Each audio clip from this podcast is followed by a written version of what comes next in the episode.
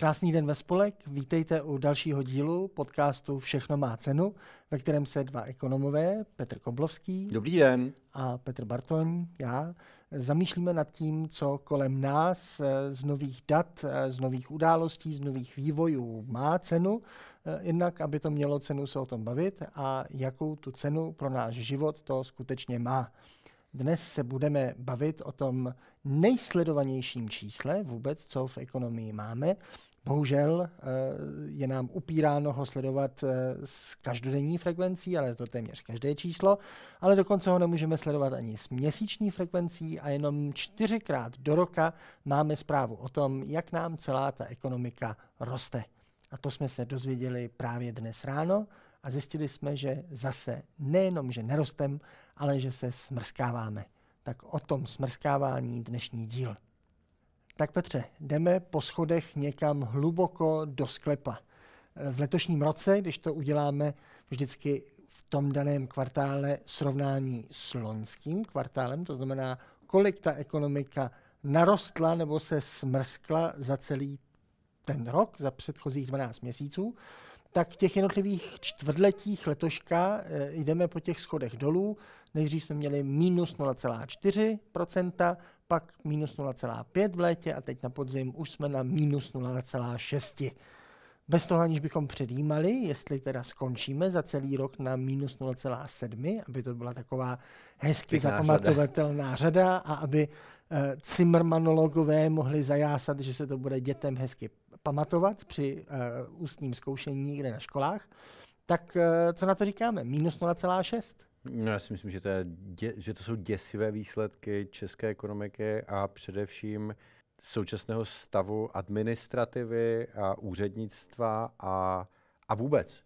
Dobře, Myslím si, že to je prostě těm... jako jenom... Je, já, za, já jsem tady zase jako za největšího skeptika, kdy uh, ekonomie je o tom, že bychom neměli dělat žádné judgmenty, že, žádné, uh, žádné emoční ani bezemoční hodnocení toho, jak, jaké to je. Ale já jsem zjevně tady od toho, tady v naší dvojici, kdy ty si ten, ten chladný ekonom a já budu uh, za toho rozčileného a toho pořád uh, naštvaného a skeptického. Já si myslím, že to je prostě koncentrovaně děsivé, že to je na pováženou a zejména, když se budeme bavit o těch navázaných jevech, jako je, že jsme dosáhli tak nízkého výkonu té ekonomiky, nebo to propadu de facto, při zaměst, eh, při téměř plné zaměstnanosti, protože o ničem jiném tady nemůžeme hovořit, že jo? Já nevím, kolik je nezaměstnanost, ale pořád jsme prostě pod tu racionální máme část, nevím, 3,5%. Nebo v zásadě ze srovnatelných zemí máme jednu z nej, nej, nej, nejslabších eh, nezaměstnaností, to znamená největší zaměstnanosti. Eh, já bych to rozdělil, než se dostaneme, ty už si tady něco říkal o uh, úřednicích, nech si uh, zlobu a hněv na později. Uh, já bych nejdřív to udělal do kontextu toho srovnání, jak moc se smrskáváme, nejenom vzhledem k minulosti, ale třeba i k ostatním zemím.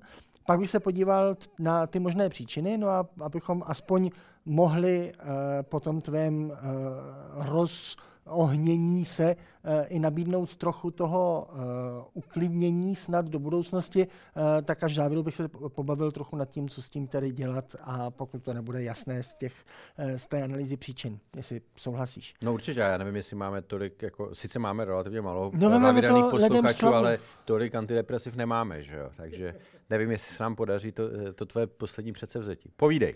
Uh, no, uh, tak v té velikosti uh, tam je to, jak si správně uh, na, naznačil, je to vlastně na přepsání učebnic, protože uh, v těch učebnicích se vždycky píše, že uh, v těch normálních dobách, předcovidových, že ta nezaměstnanost jde ruku v ruce s nízkým růstem, případně i propadem ekonomiky, s mrskáváním se.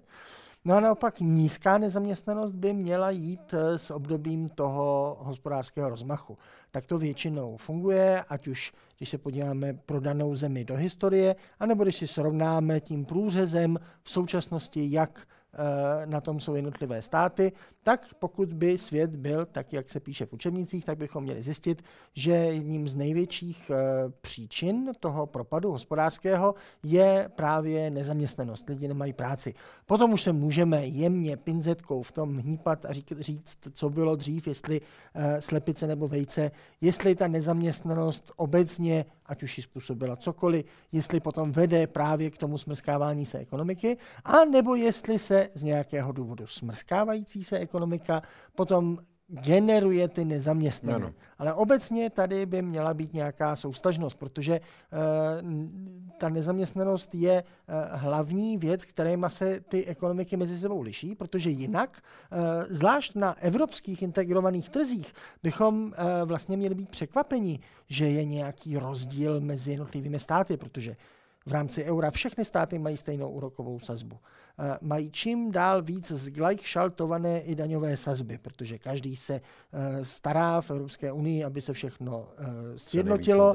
A no, nemusí být co nejvíce zdanilo, ale jakékoliv, když má někdo nižší zdanění, tak je to automaticky považováno za nějaké, nějaké nefér zdanění a, a tak dále. To znamená, je tady tlak na nějaké sjednocení, je tady volný obchod, to znamená, když někde se nějakého zboží nedostává a tak se honem začne vyrábět všude jinde a dodá se tam. Čili právě pro těch integrovaných ekonomik bychom měli být překvapeni, eh, že jsou takové rozdíly. No a ta různá míra zaměstnanosti je potom právě tím hlavním rozdělovatelem mezi ty více rostoucí a méně rostoucí. No, tak takhle se píše v učebnicích. No a teď, ať už to je kvůli tomu, že pořád žijeme v nějaké době postcovidové, neboli ty ekonomické problémy, které tady vidíme v běžném životě, mají pořád aspoň nějaký zdroj nebo nějakou prapříčinu v tom, co se tady dělo za doby, za doby covidu, v těch, v těch uzávěrách eh, ekonomik, před kterými ekonomové varovali, nehrajte si s ohněm, špatně to dopadne.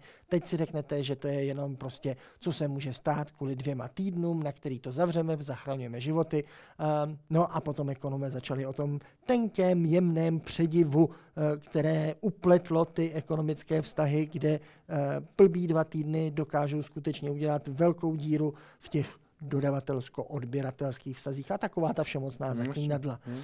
Uh, no a teďka, když máme tu jakoby uh, jeden z nejhorších růstů, zatím všechno ještě nemáme ze všech zemí, uh, data za, za ten třetí kvartál a tím pádem těžko zatím srovnávat, ale takový velký propad, minus 0,6%, uh, už jsme vlastně na té straně spíš k jednomu procentu než k té nule, tak to asi moc, moc zemí takových mít nebude. A pokud budou mít, no tak máme jistotu, že budou mít i vyšší nezaměstnanost. To znamená, ten největší paradox toho českého, té české situace je, že my nedokážeme růst a dokážeme se maximálně smrskávat, i když zapojíme úplně všechny do výroby, když to tak řeknu. To znamená, tady je zaměstnaný úplně každý, kdo aspoň chce trošku něco dělat, kromě těch, které stát namotivoval k předčasným odchodům do důchodu. To je jiná věc, eh, ale eh, prostě všechno práceschopné obyvatelstvo dělá jako šroubek, aspoň na papíře, a přesto ta ekonomika se smrskává. Tak to je jako nepochopitelné, protože potom se musíme ptát, co by bylo, kdyby, nedej bože, neměli bychom nějakou dvou, tří procentní nezaměstnanost, ale měli bychom třeba 5-6% procentní nezaměstnanost, to znamená dvojnásobnou proti dnešku, eh, což je běžné na západě. A to nemluvím potom o tom jižním cípu Evropy, kde uh, málo kdy je jednociferná nezaměstnanost, to znamená 10% a výš. No tak potom to smrskávání už by muselo být jako uh, nebetičné. Uh, takže to je, to je ten jako největší paradox, proč teda nedokážeme růst a proč rosteme tak málo. A teď jenom pro to srovnání v tom, jak moc to vzalo ekonomii za překvapení. My jsme tady eh, v minulých měsících zaznamenali, že eh, všichni snižovali eh, výhledy pro německou ekonomiku mm-hmm. a to se u nás v médiích hrozně řešilo, protože jsme takzvaně tou 17. spolkovou zemí, navázaní pupeční šňůrou na německou ekonomiku. No a potom, když německá ekonomika má nerůst a dokonce se smrskávat, no tak potom mm, po nás potopa, co se asi stane tady. No a německá ekonomika navzdory těmto predikcím, těm střednědobým, teď ohlásila naopak uh, Růst jak to říct? predikcím. Uh, ano, vyšší růst, než uh, byl predikován, což bohužel znamená, že se pořád smrskává, ale nesmrskává se tak moc, jako se predikovalo, že se smrskává. Takže ona měla lepší výsledek, no a my jsme naopak měli horší výsledek. No a nemůže to být jako sentimentem, že my jsme vlastně se zalekli tak špatných predikcí uh, to by, z té německé bychom... ekonomiky a jelikož, uh, jo, teď, že se to jakoby Určitě, normalizuje. Uh, to by mohlo fungovat, kdybychom byli zhruba za 200 let, až člověk vynalezne stroj času. Jasně, ve smyslu, ne, ne, nedozvíme se. Ve smyslu uh, ty predikce o špatném vývoji evropské ekonomiky kvůli německé, ty jsou, řekněme, měsíc, dva staré. Mm-hmm. Tady tohle je měření za období třetího kvartálu, to znamená uh, od, uh, co to máme, červenec, srpen, září. září ano. Takže to určitě nemůže být tím, tím sentimentem.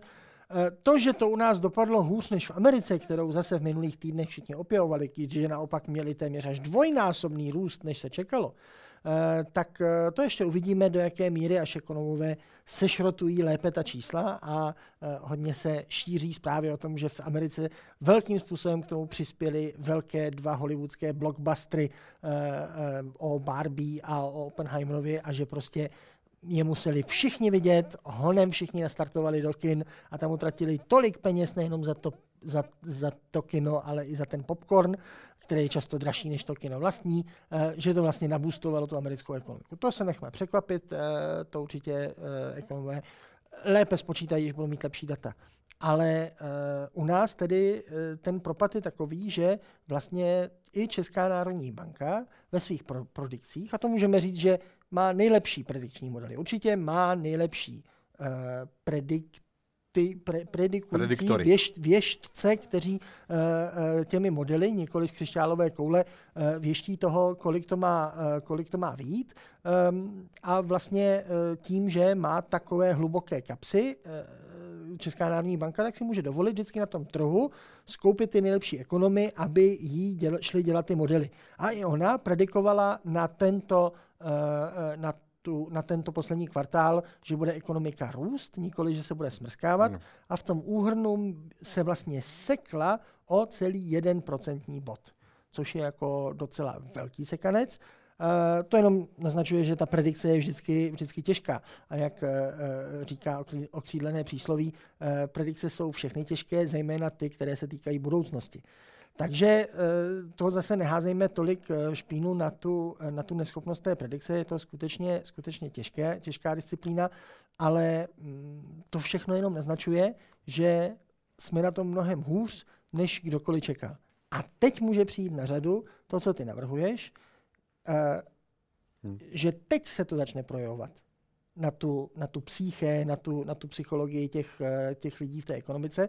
A po těchto horších zprávách, než kdokoliv čekal, a přitom sami o sobě už špatných, že teď vlastně bude o to těžší tu ekonomiku nastartovat, protože teď už bude mít skutečně už každý eh, tu špatnou náladu. No teď otázkou je ale, já eh, rozumím, co říkáš, ale otázka jako měli bychom analyzovat, proč ta, proč ta, ta ekonomika poklesla tak moc. Bylo to námi, nebo to bylo cizinou, nebo, ne, nebo čím to bylo. Jak se dívám na, ty, na to vysvětlení uh, ze staťáku, tak ta ekonomika klesla díky tomu, že byla menší poptávka ze zahraničí. To se vysvětluje ten, to, to, německé obavy, ten, ten německý vývoj, jelikož jsme tou zem, 17. zemí spolkovou, očekával se útlum, to znamená, Německo nakupovalo i méně u nás, Eh, jinými slovy i ostatní státy nakupovali méně než u nás, protože my jsme eh, předvýrobna Německa, mm-hmm. že jo, takže my jsme, protože Německo nakupovalo méně u nás, my jsme nakupovali méně, nebo možná, že jsme si pořád ještě dělali zásoby, ale jako God knows, ale každopádně Německo a, a zahraničí nakupovalo méně u nás. My jsme stagnovali ve spotřebě, což se dá, a, je to dlouhodobý trend, že naše domácnosti Eh, kromě teda jako vlády, která se, rozhod, která se pořád jako rozhoduje, že bude utrácet a utrácet a utrácet, eh, tak naše domácnosti a naše, eh, naše firmy neutrácejí více než v těch, předchozích, než v těch předchozích obdobích, to znamená, dochází tam ke stagnaci té spotřeby i investic? No, no je to trošku, trošku horší. Závisí, závisí vždycky, na sezónu, kterou spotřebu se, se díváme. Ta celková spotřeba, tak jak ji Eh, počítáme pro potřeby HDP, to znamená to jako takové to velké C, pokud někdo chodil na, na hodiny makroekonomie, eh, kde se započítá vlastně všechno zbytkově, co nemůžeme po, eh, nazvat buď to, že to je nějaká investice, nebo že to je nějaký Vláda. výdaj vlády, anebo že to je vývoz. Ano. Prostě všechno ostatní tak nějak je jako spotřeba. spadá implicitně jako by spotřeba. Tak ta, řekněme, víceméně stagnuje. Horší to je ale s tím, co si můžeme v spíš tom mikropohledu eh, po, eh, představit jako spotřebu, to znamená takový ty nákupy v obchodech. Jo, primárně eh, nákupy v maloobchodní síti, maloobchodní tržby eh, v reálném vyjádření. Eh, no a tam vidíme mnohem horší čísla, nejenom, hmm. že to stagnuje, ale tam to skutečně tam to klesá. Hmm. Hmm. Eh, je to částečně pochopitelné, eh, protože eh, je tady zase strach z nejistota z budoucnosti, všichni jsou bombardováni zprávami o zdražujících energiích, byť teď už od jara zase klesají ty jejich ceny. Ehm, všichni se dívají, bohužel, a já jsem to nedokázal přes veškeré úsilí zvrátit, ehm, každý se tady dívá na tu historickou inflaci, ehm, takže pořád máme tady zprávy o těch 8, 7, 6% inflacích, což samozřejmě zaplať pámbu jsou nižší než loni, ale pořád je to vysoko nad ty cílené inflace někde kolem těch 2%. A málo kdo, téměř nikdo, nemluví o tom, že teď už ty ceny tolik nerostou. A když se budeme dívat na těch zpětných 12 měsíců, tak tam pořád budeme mít tu loňskou. Takže i tohle přispívá k té blbé náladě. Eh, a jak říkám, bohužel, eh, kdybychom lépe chápali tu inflaci a co nám, který ten indikátor inflace říká, co nám říká ta 12-měsíční o současnosti, co nám říká jednoměsíční o současnosti, tak by možná i ubylo té, té špatné nálady.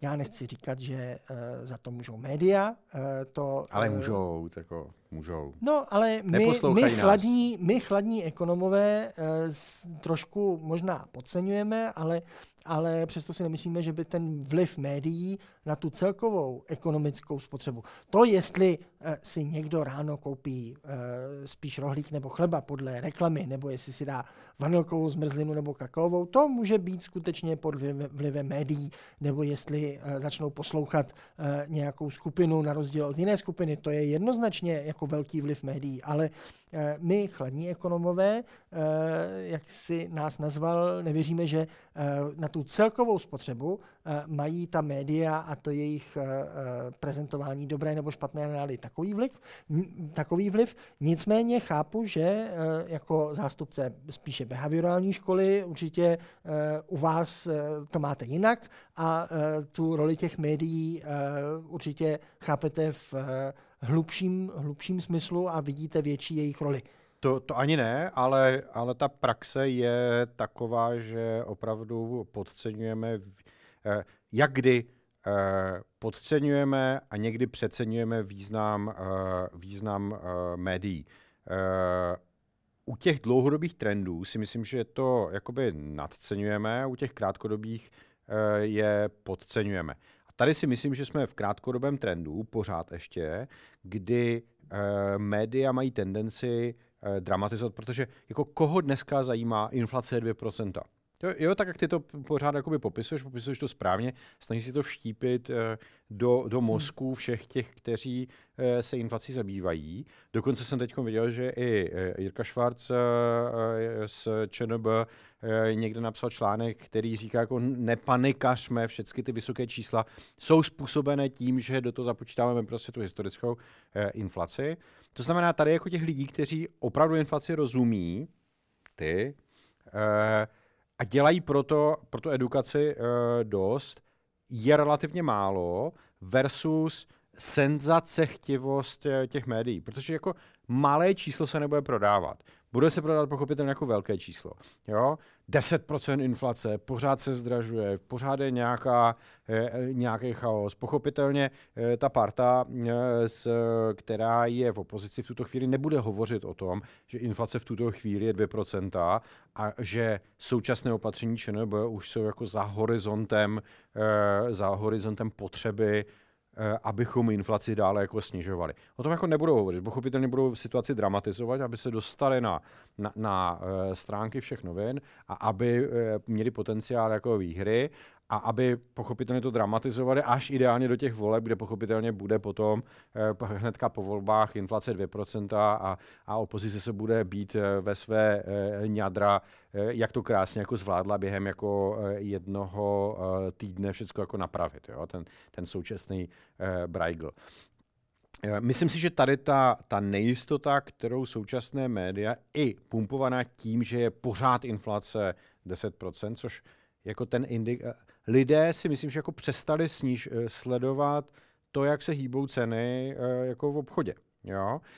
Jestli jsou papriky dneska za 39 anebo 42, to si myslím, že, jako, že nikoho dneska nezajímá že, že daleko více dávají pohled eh, nebo věnují se tomu, co ty média pořád opí, jako omílají, bude se zvyšovat. Podívejte se, pořád se zvyšuje. Inflace je 10%. Bude se zvyšovat, uh, bude se zvyšovat dále ceny, budou se zvyšovat dále ceny energií a to si myslím, že ty, děs, že ty lidi jako děsí. A v, s pohledem toho, že jim jako dochází ty, ty zdroje, které měly na, našetřeny, Eh, nebo jim trošičku ubyly, díky tomu, že ta inflace jako eh, byla zásadní, tak si myslím, že se daleko více lidí eh, začíná zamýšlet a dělá takový ten jakoby mentální accounting, mentální účetnictví, kdy si říkají, jako mám nějakou rezervu a tu se mi nechce utrácet, takže už začínám v tuto chvíli uvažovat nad tím, co si budu kupovat, jestli to je podstatný, není to podstatný, jestli to je zbytný, není to zbytný, jestli náhodou tu spotřebu v tuto chvíli potřebuji, a nebo ji odložím.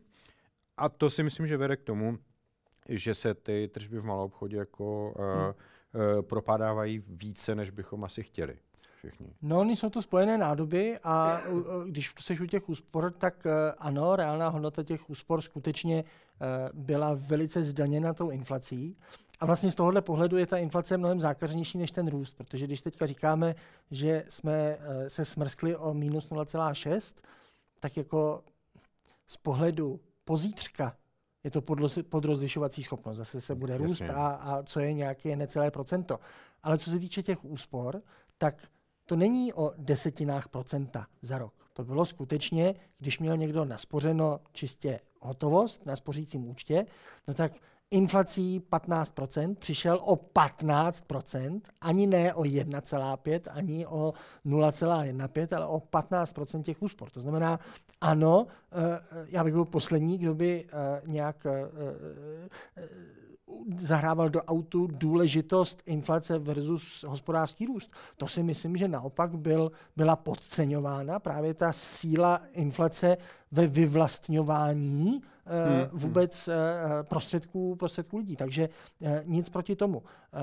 Ale teď právě kvůli tomu, že ta inflace skonfiskovala, řekněme, třetinu úspor všem lidem, což hospodářský růst, i kdyby se smrskával právě tímhle tempem 0,6, no tak by to trvalo 20 25 let, než by tímto tempem vlastně ještě víc tu třetinu, třetinu smrsknul. Ale na druhou stranu už teď vidíme, že právě protože lidé začali spotřebovávat o mnohem více méně, to znamená smrsknuli tu svoji spotřebu víc, než by odpovídalo té inflaci, tak vidíme, že teď naopak úspory rostou eh, na rozdíl od ostatních, eh, ostatních zemí. A to říkám, to je spojená nádoba, to, co nes, protože od druhého kvartálu už zase reálné příjmy rostou. Už jsme to tady o tom ano. se bavili v, v našem podcastu a e, tím pádem lidem už se zvyšují jejich příjmy, aspoň v průměru víc, než okolik rostou ceny a tím pádem by mohli spotřebovávat víc. Ale tím, že právě teď, můžeme říct spožděně, na ně doléhá ta inflace a smrskávají svoji spotřebu víc, i když jim jejich aspoň v průměru jejich příjmy rostou rychleji, no tak potom to znamená, že vlastně si vybudovávají nějakou, uh, nějaké úspory do budoucnosti, nebo se aspoň snaží nahradit tu reálnou hodnotu těch úspor, o kterou přišli. To, je... to znamená, vybudová, znovu se snaží uh, jakoby opravit si to hnízdečko, uh, které tady přišla vlna a třetinu jim jakoby smetla. No, no, no spíš jako do, dorovnat se k tomu referenčnímu bodu, který jakoby mentálně měli. Pokud si byli schopni za nějakých svých úspor, které měly na běžném účtě. v počtu dovolených. Dovole, přesně tak, počtu dovolených, já jsem chtěl říct auto. Pokud si byli ochotní nebo schopni koupit automobil, a nebo prostě půl milionu rohlíků, Eh, no tak teď ví, že si jich můžou koupit 400 tisíc 400 tisíc rohlíků a pochopitelně si pamatují, že by chtěli mít minimálně rezervu, protože eh, si to umí jako přepočítat a tu ztrátu sice eh, podle mého názoru reflektovali méně bolestněji, než, než by měli refer, reflektovat, nebo než by behaviorálně ekonomie očekávala. Ona taky ta ztráta nebyla okamžitá, byla hmm. postupná, byla zastřená, že jo.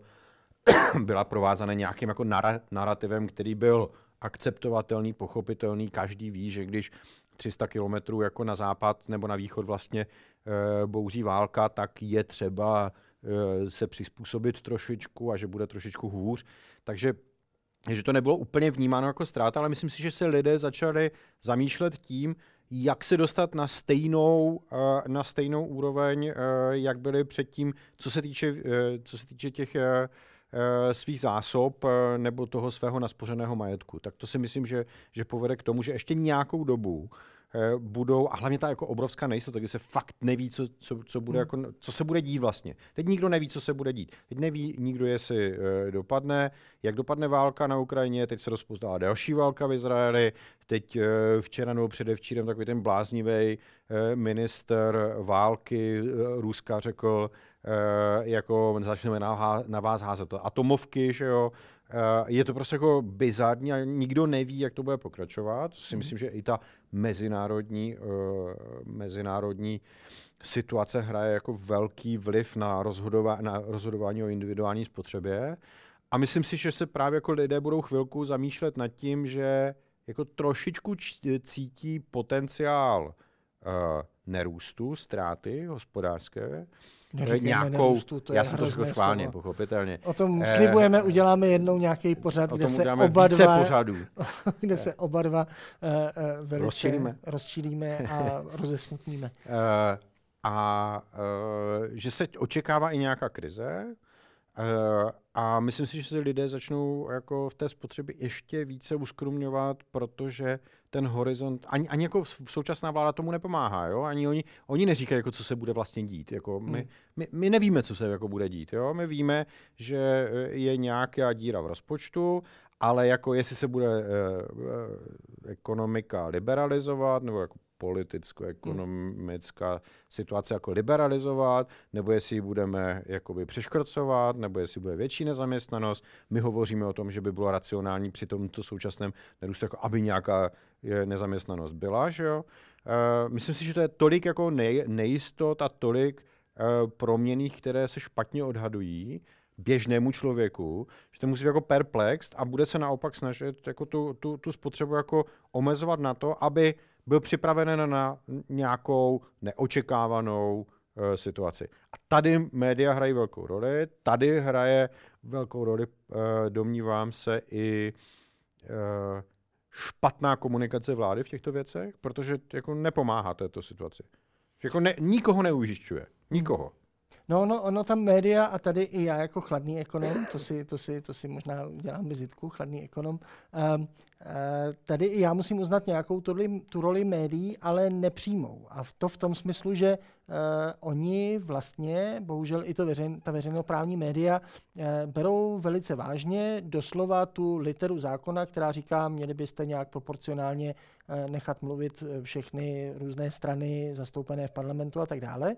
A oni si to vysvětlují tak, ne, že jim dají ten prostor, ale že ani nijak nechallengeují, že jim nějak jako e, nic na to neřeknou, co řeknou. Máte dvě pádem, stránky a, klá, ano, a, a bláboli. Tak, jasně. a my vám to jako naměříme a teďka jako po, podle procenta vašeho zastoupení v parlamentu nám vyšlo, že máte dvě a půl minuty, tak vám necháme dvě a půl minuty nic říct a potom jako teď zase mluv ty svých tři a půl minut, protože máš o něco víc poslanců. A tam je tenhle velký uh, problém tím, že je nikdo, uh, nikdo uh, jim neklade ty řekněme, těžší otázky, nebo je aspoň jim nevyvrací nějaké věci, které, které říkají. A potom tím pádem ta média mají roli i na ovlivňování té ekonomiky nepřímou, že nechávají občas skutečné bláboli, ať už z té nebo z té strany, to není jenom opozice, občas i vláda blábolí, ale že je nikdo v tom nepřistihne na na holičkách takzvaně eh, a, a že, jim to, že jim to nevyvrátí. A klasický příklad, který tohle může skutečně ovlivnit v té atmosféře strachu, kterou, kterou vy nechladní ekonomové samozřejmě potom uh, cítíte jako důležitou, uh, to k tomu přispívá třeba i opozice, která neustále nyní, a když jsme v čase, kdy se hovoří o příštím rozpočtu, tak tedy neustále zleva zprava slyšíme, že to bude nejvyšší zdanění, největší zvýšení zdanění, které kdy bylo. No a potom, když se ekonom podívá na ta čísla, a ta média to nechají bez, tak vy jste řekli, že to je největší zdanění, potom maximálně řeknou, tak co vy vládo, co říkáte na to, že to bude nejvyšší zdanění a vláda potom řekne něco takového slabého, jako že no to víte, situace je těžká, tak co máme jako dělat. A a možná, to měsíc a půl později. A, a možná řeknou, hmm. a my jsme to zdědili od té druhé strany a ti se potom zase začnou to, ale už jste tady dva roky, tak co se budete pořád vymlouvat a už se vlastně odvede od toho tématu, jestli se daně zvyšují nebo ne. A když se podíváme na ta čísla, tak jediný smysl, jak, mají, jak můž, má smysl měřit ty daně, jestli eh, to není, jestli o některá daň se zvýší a některá se sníží. Jestli stát celkově na daních v tom rozpočtu příští rok vybere víc nebo míň než letos.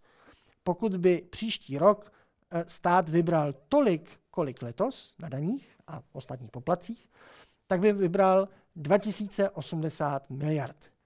Plán na příští rok je vybrat 1940 miliard.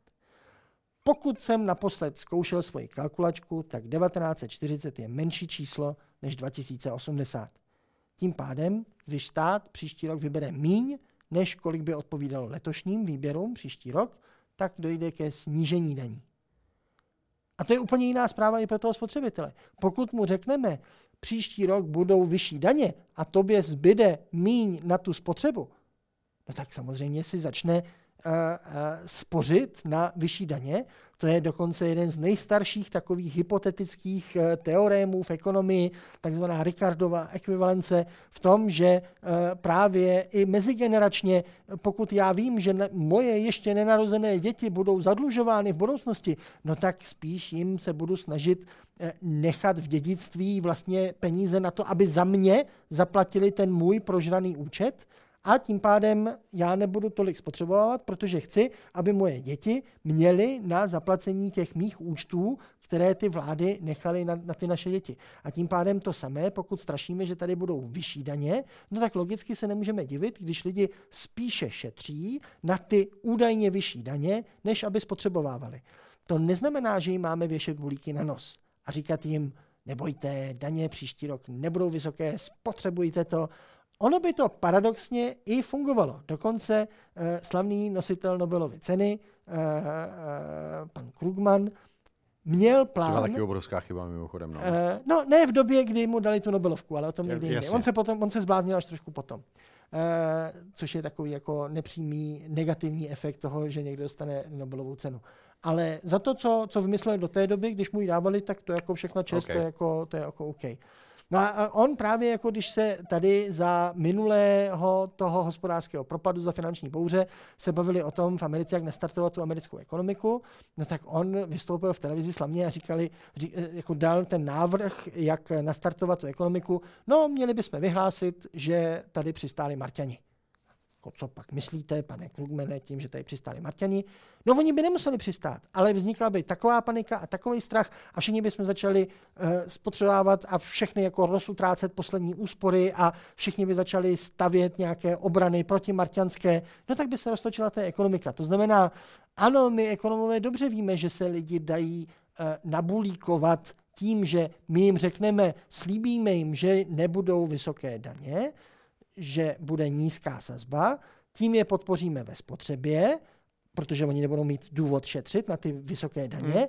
Tím pádem se ta ekonomika roztočí a tím pádem oni i tou nižší sazbou té větší ekonomické aktivity vyberou, vyberou nakonec víc. víc, to znamená nakonec se vybere víc, ale tím dobrým způsobem, ne, že se zvýšily daně, ale že ta ekonomika se zvětšila a tím pádem i při stejných procentech těch daní se z nich vybere víc. Ale to já tady neříkám, že máme jít tou krugmanovskou cestou a nějak jako vybulíkovat nějakou hypotézu a lidem, uh, lidem takto vlastně říkali, zalhat. Že, že se Krugman zbláznil, že jo? takže to je úplně jako, tuto no, cestu vynechme. No dobře, ale to není jenom Krugman, to, je jako, to jsou reálné modely, o, e, říká se tomu moderním slovem dynamická konzistence, což je takové jako oficiální slovo pro lhaní.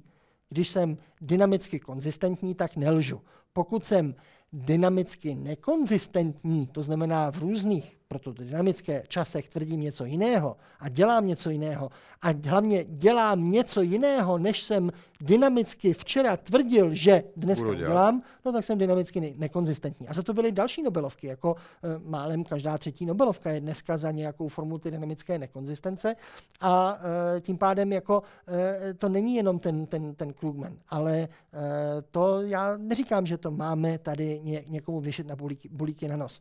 Reálně prostě příští stát plánuje vybrat méně na daních, než by odpovídalo letošním výběrům a tím pádem minimálně tenhle způsob ovlivňování skrze média té spotřeby bychom si mohli odpustit a říct lidem pravdu. No tak a čeho se, čeho se, čeho se teda bojíme? Nebo jako kde, kde je chyba? Kde, jako, no já kde se, je teda chyba? Já se bojím toho, že uh, ono se to krásně poslouchalo, ten tvůj, uh, toho, že kdyby jenom uh, média lépe rozuměla uh, té inflaci a že média vždycky jedou jenom na té vlně té negativity, uh, bylo by to krásný, kdyby to byla pravda. A já mám jeden vlastně protiargument, který tohle, tohle vyvrací. A zase se týká té inflace. Ono totiž Teď můžeme říkat, že ta aktuální inflace je nižší než ta historická. Ale logicky to je jenom kvůli tomu, že ta inflace obecně klesá. Když narůstala minulý rok, tak to bylo naopak. Ta Ještě. aktuální inflace byla mnohem vyšší než ta, ta historická, historická, protože ta naopak měla v sobě ještě ty nízkoinflační měsíce z předchozího roku. Podle hypotézy, že média vždycky jdou po tom negativním a po té senzaci, tak by bývala měla tehdy před rokem naopak sledovat ta měsíční čísla, protože někteří z nás ekonomů už tehdy na jaře, kdy ještě ta 12-měsíční byla 10-12%, takže se řeklo, jo, je to blbý, ale, ale eh, vlastně ještě nic jako zásadního se neděje. Ale na těch měsíčních datech už bylo jasný, že ty ceny pádí 24% ročním tempem, což bylo duben, květen loňského roku, přesto se toho média, této senzace nechytila. Tak a já ti řeknu proč. Jo? To, to je jako te- teorie jako malých čísel, eh, a to nemyslím takovou tu, že se, eh, teď to nemyslím v tom smyslu, že z nějakého malého množství čísel eh, uděláme nějakou teorii, ale je to, je to teorie, která říká, že ty malé čísla jsou pro nás jako ne, ne úplně zajímavé. Oni to, oni to neumí přepočítat. Jo? Oni když viděli no, Tak o to spíš média, by se média měla chytnout těch velkých čísel. No ale když... oni to neumí přepočítat na ty velké čísla. Ale my ekonomové jsme jim to ne... dodávali. My jsme jim říkali 24% teďka ale je Národní banka, která inflace. je jako uh, ta, která dodává ty čísla, nebo Staťák nehovořil Staťák. tady o těch uh, velkých číslech. No jo, on hovořil, vě... on vždycky vydává, pozor. Uh, Staťák zase... říká, uh, meziměsíční inflace byla 0,8, mm-hmm. což krát 12 je uh, kolik? Hodně. 10, jo? Nebo říkal, uh, meziměsíční byla 1,2, což dohromady je prostě 14% ro- mm-hmm. ročně. Že jo. Ale Staťák vždycky hlásí jak tu meziroční, tak tu meziměsíční. To je zase další mýtus, no, že, ale ta, jo, že, jo, že, inflace, je, jako? že, že inflace je nějak definována jako 12-měsíční. To není. Inf- ale já, jediný, já vím, co dělá Staťák, je, že řekne, co udělala cenová hladina z měsíce na měsíc, prostě nějaký index. A podle toho jediného čísla jsou všechny ostatní naše měřítka inflace nějakým přepočítáváním. To znamená, 12-měsíční inflace je, o kolik se pohl, to jedno číslo toho cenového indexu, úroveň cen, co udělali ceny za 12 měsíců? To se z toho jednoho čísla, to, že porovnám číslo dneska s číslem před 12 měsíci. Jednoměsíční inflace je zase porovnání dnešního čísla, úrovně cen, s dobou před měsícem. To všechno jsou odvozeniny. Není jedna správná definice inflace jako takové. Tím pádem ty, ta vysoká čísla o té o té měsíční inflaci byla stejně varující a mohla být využita jako mnohem vyšší čísla právě u té senzacechnivosti. Tak proto si nemyslím, že tady nutně jenom ta senzacichtivost těch médií je, dostatečně takže vysvětlí. Takže nekompetence. Um, Teď, teď nevím, zkouším, teď nevím. dělám jako legrace. Eh, spíš, jako... spíš jako malá průbojnost ve smyslu, eh, když to udělá jako jedno médium a vezme si jenom jedno číslo, to nejbezpečnější, i když nám vlastně teďka nic o tom současném stavu neříká, no tak kdybychom říkali něco jiného než konkurenční médium, tak bychom mohli vypadat, že si to jako cucáme z prstu. Jo. Nebo nevím. Ale prostě jako na jednu stranu ta média, to je ten velký paradox. Oni se snaží jeden od druhého odlišit, a přitom, Ale když opisou. mají příležitost a jít, koukejte, všichni vám tvrdí, že inflace je 10, 8, 7, ale to je jenom, když se podíváte na tu historickou. Když se podíváte na teďka, tak ty ceny rostou dvakrát rychleji a, a tohle. Tak by měli solo kapra, odlišili by se uh, od ostatních a hlavně měli by pravdu.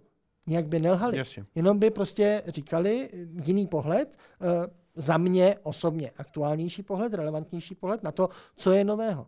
Ale tak to je, to, to, tím, ta média tady asi, asi nevyřešíme, ale, ale je to určitě zajímavá, zajímavý, zajímavý bod eh, právě, eh, a mně se líbilo jako, jako ten nechladný behaviorální ekonom, jak se tam přesně používal eh, ty, ty referenční body jako, jako analytický nástroj, že se jako vrací něco k referenčnímu bodu, nebo ta, abychom jenom pro diváky a posluchače vysvětlili, ta averze ke ztrátě, to je taky jako velká část, to jednodušeně říká, že když přijdu o korunu, tak to nějak cítím uh, byt, citelněji, než kdybych třeba 3 koruny nebo 10 korun získal. Že to mínus je vždycky mnohem citelněji vnímáno než jakékoliv, uh, než jakékoliv plus.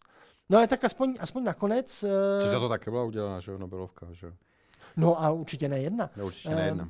A, a, a bude jich přibývat, protože určitě minimálně v, v zajímavosti... Skandálu Eh, no minimálně v přitažlivosti pro mladé studenty si myslím, že nás, eh, nás eh, chladné ekonomy těžce válcujete a prostě jste mnohem víc sexy pro ty mladé ekonomy, ti potom chtějí být spíše těmi roztouženými ekonomy než těmi chladnými ekonomy. No a potom to určuje i ten výzkum, který, který potom generují, až Eh, trošku odrostou.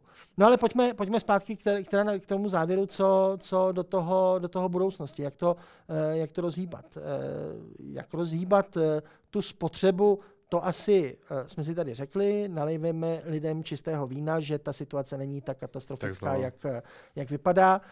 A vlastně i ty ztráty toho, toto smrskávání té ekonomiky, to je zase v tom ročním přepočtu. Protože paradoxně my tady jsme začali a hovořili jsme celou dobu právě o tom 12-měsíčním pohledu, to znamená, ta ekonomika je dnes uh, o minus 0,6% menší, než byla před rokem, ale je o malinko větší, než byla v předchozím kvartále. To znamená, mezi kvartálně tam máme nějaký růst, byť teda ne, ne nějak zásadní.